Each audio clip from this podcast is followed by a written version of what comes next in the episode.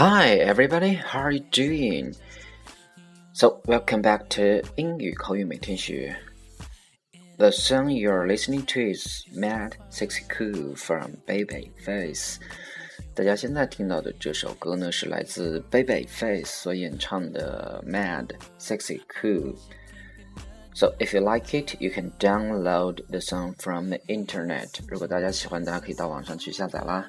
Okay, let's get down to the point. 让我们言归正传。You know, today we are going to learn another new slang. That is，今天我们要学习另外的一个新的俚语是什么呢？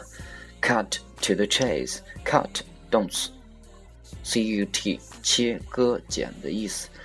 Cheese c h a s e chase 是名词，追捕、争取的意思。Cut to the chase. What does that mean?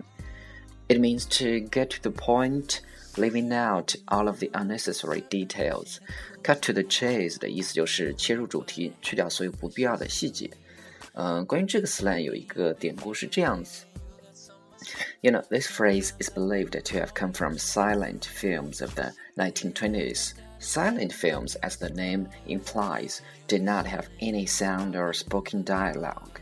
The acting was done with facial expressions and gestures. Oftentimes, these films told of romantic stories that would eventually climax into chasing scenes. Cut to the chase 这个典故呢，来自二十世纪二十年代的无声电影。无声电影，顾名思义就是只用表情和动作来表达情节的电影。 这些电影呢，经常讲的是爱情故事，而这些爱情故事到最后就会发展成为追逐喜欢的人的场景，所以就用 cut to the chase 来表示切入主题、说重点的意思。OK，I、think all of you get it right。那么，让我们来看两个例子吧。OK，let's、look at the first one。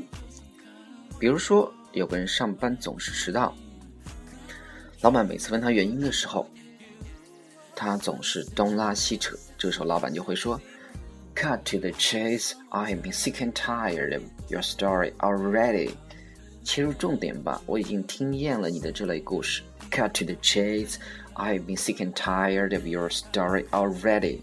OK，我们再看第二个。Let's look at the second one. 再举个例子，比如说你有个朋友讲故事总是绕圈子，讲了很久也讲不到重点。这个时候你又非常着急啊，你又说，Why don't you cut to the chase and tell us what happened after that？你为什么不直接告诉我那之后发生什么事儿？Why don't you cut to the chase and tell us what happened after that? Okay, guys, remember what we have learned today. Cut to the change. 切入主题，说重点。So that's all for today. Thank you very much, guys. See you next time. Goodbye.